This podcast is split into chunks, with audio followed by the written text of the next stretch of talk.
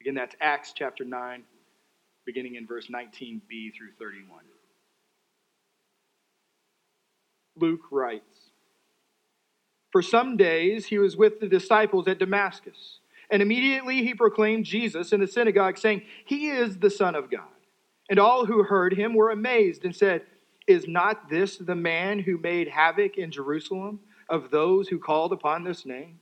And has he not come here for this purpose, to bring them bound before the chief priests? But Saul increased all the more in strength and confounded the Jews who lived in Damascus by proving that Jesus was the Christ. When many days had passed, the Jews plotted to kill him, but their plot became known to Saul. They were watching the gates day and night in order to kill him. But his disciples took him by night and let him down through an opening in the wall, lowering him in a basket. And when he had come to Jerusalem, he attempted to join the disciples, and they were all afraid of him for they did not believe that he was a disciple. But Barnabas took him and brought him to the apostles and declared to them how on the road he had seen the Lord, who spoke to him, and how at Damascus he had preached boldly in the name of Jesus. So he went in and out among them at Jerusalem, preaching boldly in the name of the Lord. And he spoke and disputed against Hellenists, but they were seeking to kill him. And when the brothers learned this, they brought him down to Caesarea and sent him off to Tarsus. So the church throughout all Judea and Galilee and Samaria had peace and was being built up and walking in the fear of the Lord and in the comfort of the Holy Spirit, it multiplied. May God add his blessings to the reading and the hearing of his inspired, infallible, holy word, and may his truths be written on our hearts. Let us go to God in prayer. O holy God, may the words of my mouth and the meditations of all of our hearts be acceptable in your sight, O God, our rock and our redeemer. Amen. So we gather this morning and we're going to pick up where we left off two weeks ago. But before we do that, I want to catch everybody up to speed because things happen in two weeks we forget things in two weeks. We forget where we were. And simply, in fact, when we walk through a doorway, there's spe- special magnets that just zap our memory. Uh, you know, you thought you were going in some place and you forgot why you went in that room. Um, studies actually show that that that's a real thing. Not that there's magnets, but that's a real thing. When you make a transition from one room to another, your, your brain just wipes clean. And so if you're trying to remember something going into the next room, just repeat it to yourself over and over as you walk through the doorway, and you will be all right. But where we were two weeks ago is we were at the point of Saul's conversion. Now, we remember who Saul is and was, and as we heard the scripture today, he wreaked havoc on the church in Jerusalem. Saul, a Pharisee, born a Roman citizen from Tarsus, a, a degree of a lawyer, he would go and he would convince others to bring false testimony against Stephen and approve of his execution, leading to the persecution of the early church. He would go to houses dragging men and women out who professed faith in the Lord Jesus Christ. And then it was then after he had cleaned up Jerusalem to the best of his abilities, he went to the Sanhedrin council and asked the chief priest if he could have extradition papers for any Christian he found in Damascus. And he received those, and it was on his way to Damascus that he, the Lord would bring him to the ground and shine a great light upon him. And the Lord he would see, and he would hear from, asking why he is persecuting him. And three days later, Ananias would show up with him and the other disciples and pray for him. And like scales fell from his eyes, he confessed Jesus as his Lord and Savior and would be baptized. And that is where we left Saul. Now, the reason Saul's conversion is important to us as Christians is because we also refer to Saul later as Paul the Apostle. And Paul the Apostle would end up writing letters to churches that he started or others started, bringing them uh, uh, a clearer understanding of Christianity and how this life is to work. And he would write a majority of the New Testament. So, understanding who Paul is and who Paul was is very important for us as Christians. Now, we know Saul is this guy wreaking havoc as a persecutor and an enemy of the church.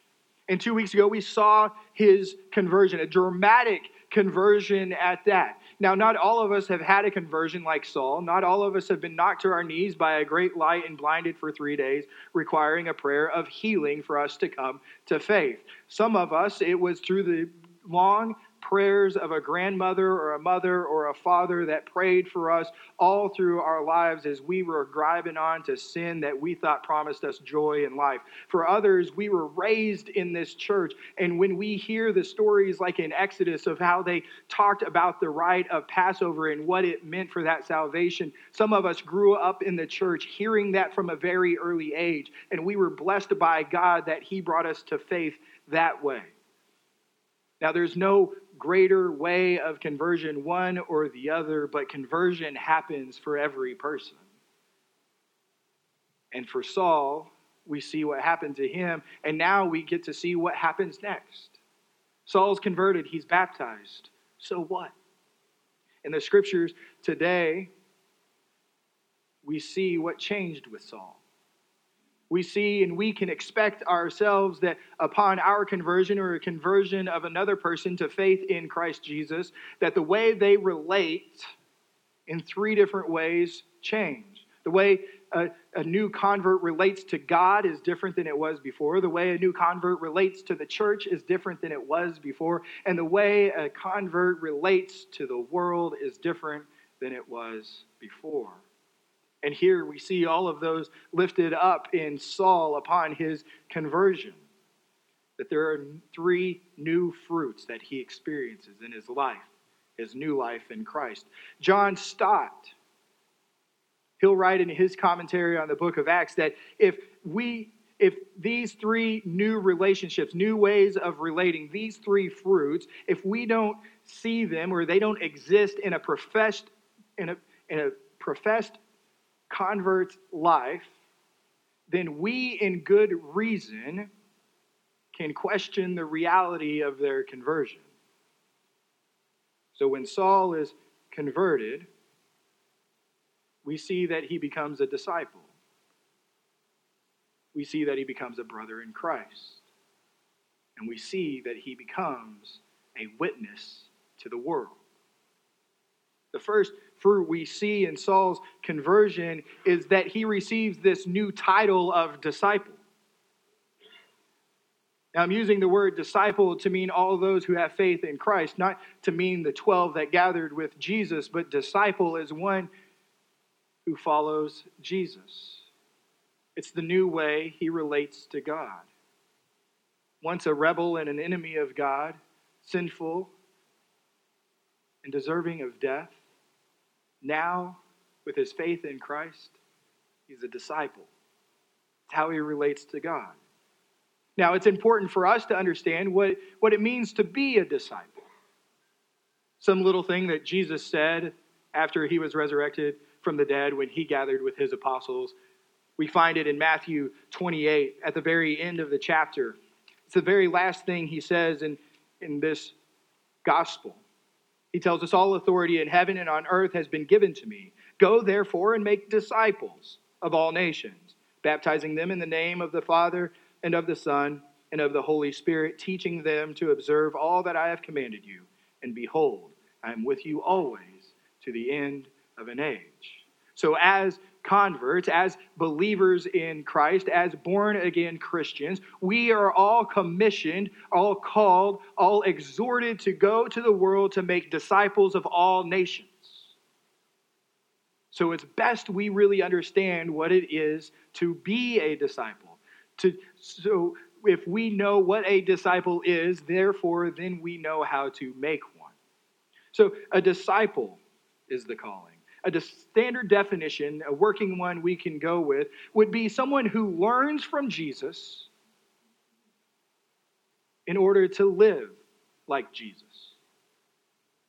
A disciple is someone who learns from Jesus in order to live like Jesus. And we see in Saul, after his conversion, in verse 23, exactly what happens. He, he was converted, he preached in the synagogues, and then it says in verse 23 when many days had passed, the Jews plotted to kill him. Now we know these many days that are referred to here in Acts, we can go and take against Paul's own account of what happened upon his conversion from his letter to Galatians. And in the first chapter there, he's, he's telling the church in Galatia that he didn't receive the gospel from anyone else. He didn't go sit at the feet of Peter. He didn't go to the apostles. He didn't go to the church to automatically learn it, but that the gospel he received, he received directly from Jesus. And in doing so, he says in verse 17 of chapter 1 Nor did I go up to Jerusalem to those who were apostles before me, but I went away into Arabia and returned again to Damascus. Then, after three years, I went up to Jerusalem to visit Cephas, that is Peter, and remained with him 15 days. What Acts says, and after a few days, is three years. Saul went to Arabia for three years to learn from Jesus in order to live like Jesus. Now, there's many different rationales, and we can't pinpoint one as the best as to why Saul was gone for three years. Some say it's in order to match up that of the apostles that were with Jesus in his earthly ministry for three years, in which they learned at his very feet. Others in modern day say it's a prime example of exactly how long seminary should be for someone in order to go and preach at a church. But what none of them say is that after three years, he finished his learning. He did not complete his full understanding of Jesus after three years. See, we are born again, and we're given a new heart. But just like that of a newborn baby, God puts us through sanctification, a process of being made holy. We're born again with a new heart to grow towards holiness, but it won't be until glorification that we reach it. And so we spend our lives being made holy, learning from Jesus every step of the way, this grace in process. And here Saul is, he becomes a disciple, a lifelong learner at the feet of Jesus Christ. And, folks, we cannot be a disciple if all we have is a weekend commitment. I mean, Ruth was up here and, and she's stealing my sermon. I didn't know if she saw my notes this week. Paul went and spent time alone with Jesus to learn from him, and then would go to the apostles and also double check everything that he had learned with them to verify what he had, and he would spend the rest of his life learning from Jesus. Folks, if all we do is spend an hour each week here learning from Jesus, then what's true is this that we love other things more than we love Jesus. That we sit at the feet of the world rather than at the feet of Jesus. Now, we don't have to go travel off to be alone in Arabia for three years to learn from Jesus. We live in 2019. You have with you accessible the very Word of God, revealing His nature and character.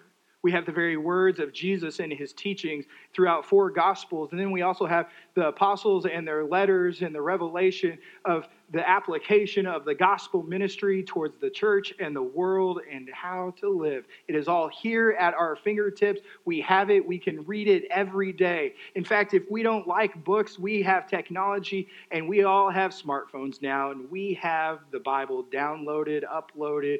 We get pictures of it, we can have it reminded to us, we can plug it into our ears, tune it on to TV. We have access to God's word and to be able to learn from Jesus unlike any anybody else ever in history. We can do it at our own convenience. But if we aren't doing it, if we aren't going into his word and learning from Jesus' words himself, well, I dare say we're not a disciple then. I encourage you to pick up this word. You may say, Well, Pastor, I've read through the Bible all the way. I'm good. Well, remember, no one said Paul Saul was done learning from Christ. In fact, I dare you to find someone who has read through Scripture all the way more than once. There's several of them here in our congregation. They're not boasting about it, but if you go and ask some people you might think of, you'll be surprised to find them. And when you ask them, well, why did you read it a second time, or a third, or a fourth, or a fifth, or a sixth, or a seventh?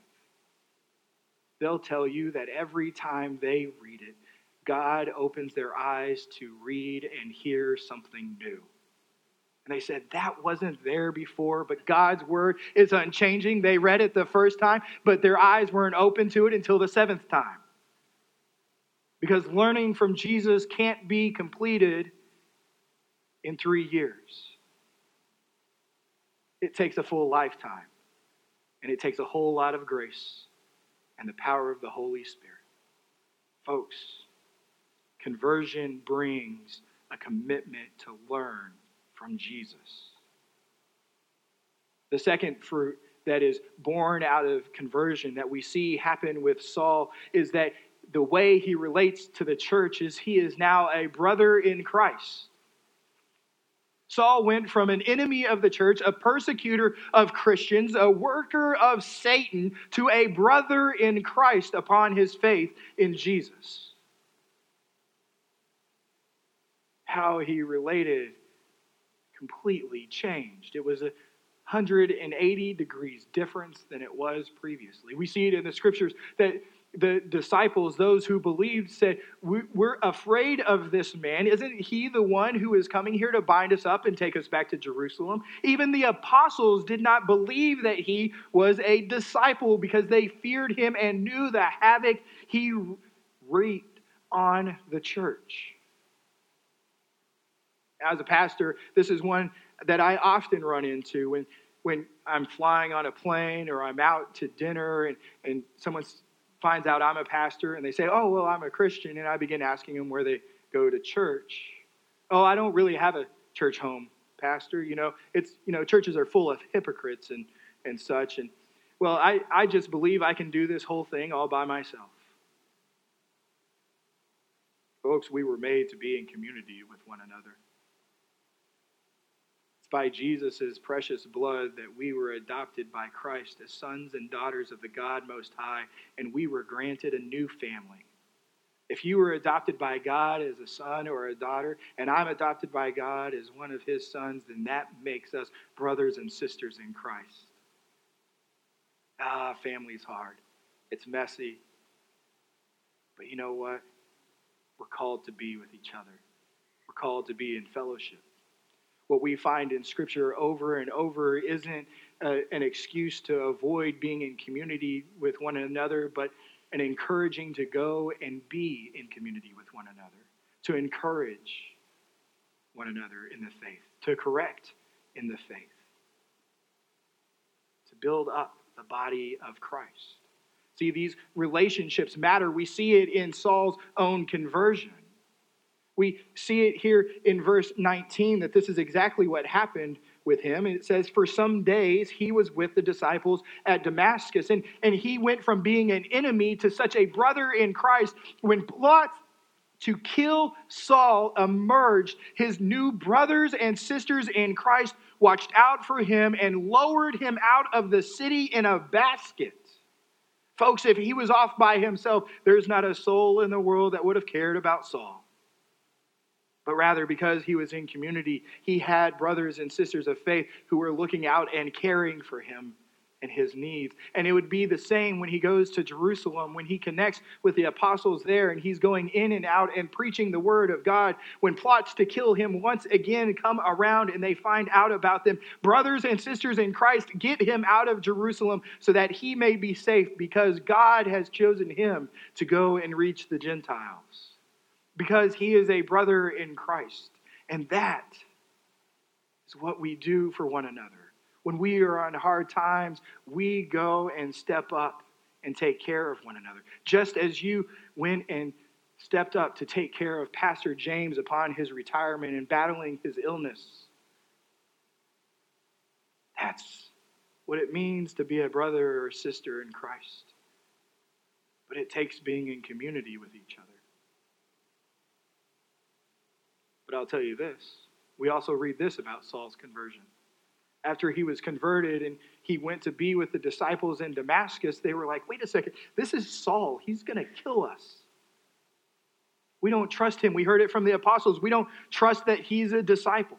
And it took people within the church, another brother in Christ in Ananias and another brother in Barnabas, to go and welcome and risk their status to be with Saul and bring him into the church.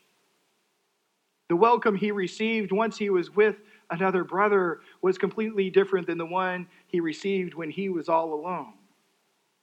We need more Ananiases and Barnabases within the church. Think about it. Imagine for yourself that you are going and visiting a new church. You've done it, you've been there. Think about going all by yourself. And now it's meet and greet time. People are polite, they'll smile, they'll shake your hand, maybe even ask your name. But then time will continue to pass, and you will see the deep and rich conversation others are having, yet you stand there feeling alone. We're not as friendly as we think we are. Now think about going and visiting a church that your friend has asked you to come with them and they're saving you a seat. The interactions you have with other brothers and sisters within that fellowship completely changes. Conversations get deeper and longer the smiles and the handshakes go from being just a pleasant gesture to really a genuine wanting to get to know you because you are with someone else who's in this fellowship. It happened to Saul. Because Ananias and Barnabas were there, Saul was welcomed into the church. As brothers and sisters in Christ, even though someone's past or they're just someone we don't know, we've got to get better at how we welcome. We need more of us to step out, to go and find our brothers and sisters in Christ who aren't part of a fellowship and saying, I'll save you a seat. I'll be here for you. Extend the welcome to them. Saul went from a feared enemy to a brother in Christ and because of the welcome he would receive and, and this distinction, he would say, There is none. As he would write to the church in Corinth, that there is neither male nor female, Jew nor Greek, slave nor free, but we are all one in Christ Jesus. Because he found fellowship as a brother in Christ. Finally, what we see lifted up in Paul's conversion, Saul's conversion, is that the way he relates to the world one as a witness to Jesus as the Christ, the Son of God. We see it, we pick it up here in verse 20. It, it says, And immediately he proclaimed Jesus in the synagogue, saying, He is the Son of God. And all that heard him said, Is this not the man who wreaked havoc in Jerusalem for those who called upon the name. But Saul increased all the more in strength and confounded the Jews who lived in Damascus by proving Jesus was the Christ. And then the same would go on when he was in Jerusalem. There, once he got to meet Cephas and be with James, he would go in and out of hanging out with them, but he would go and boldly preach and run into the Hellenists and tell them of their need of a Savior, of their inability to save themselves, and that this one man did raise from the dead. His name is Jesus. See, Paul became a witness to the world. But the first place we'll notice that he went back to witness to were the places he was most familiar. Saul didn't try and run off and, and go preach in Arabia or go to far off land immediately. Rather, Saul went into the synagogues where he was a Pharisee, where he knew the people and how they thought and understand because he could relate to them and say, I once was you. I once denied Jesus, but Jesus is the Son of God. I can prove to you that Jesus is the Christ. And he would preach and do so, even though he knew it would bring persecution upon him. And then in Jerusalem, it would be the Hellenists, of which, if we remember, Saul is a Roman citizen. And Saul would talk to them about the need for a Savior and about the risen Christ. In both cases, his preaching, how bold it was, a witness to the world, led to his persecution. Plots to kill him began to form. But it did not cause him to waver. Saul continued his witness. He would witness and he would plant churches. He would grow up others to go and witness. And so we see in Saul's conversion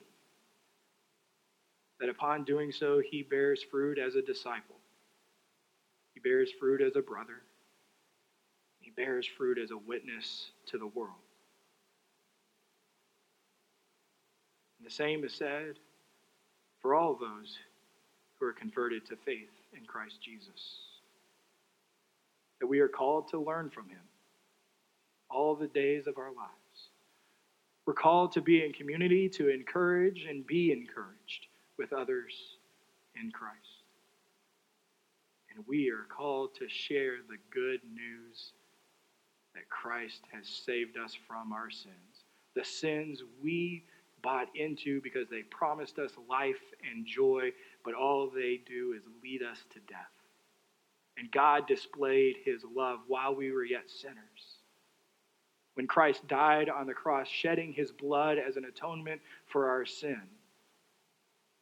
taking our place on the cross, satisfying God's wrath, and three days later being raised from the dead, proving Jesus has victory over sin and death. And now, now we can say, all we know is grace, sweet amazing grace. Amen.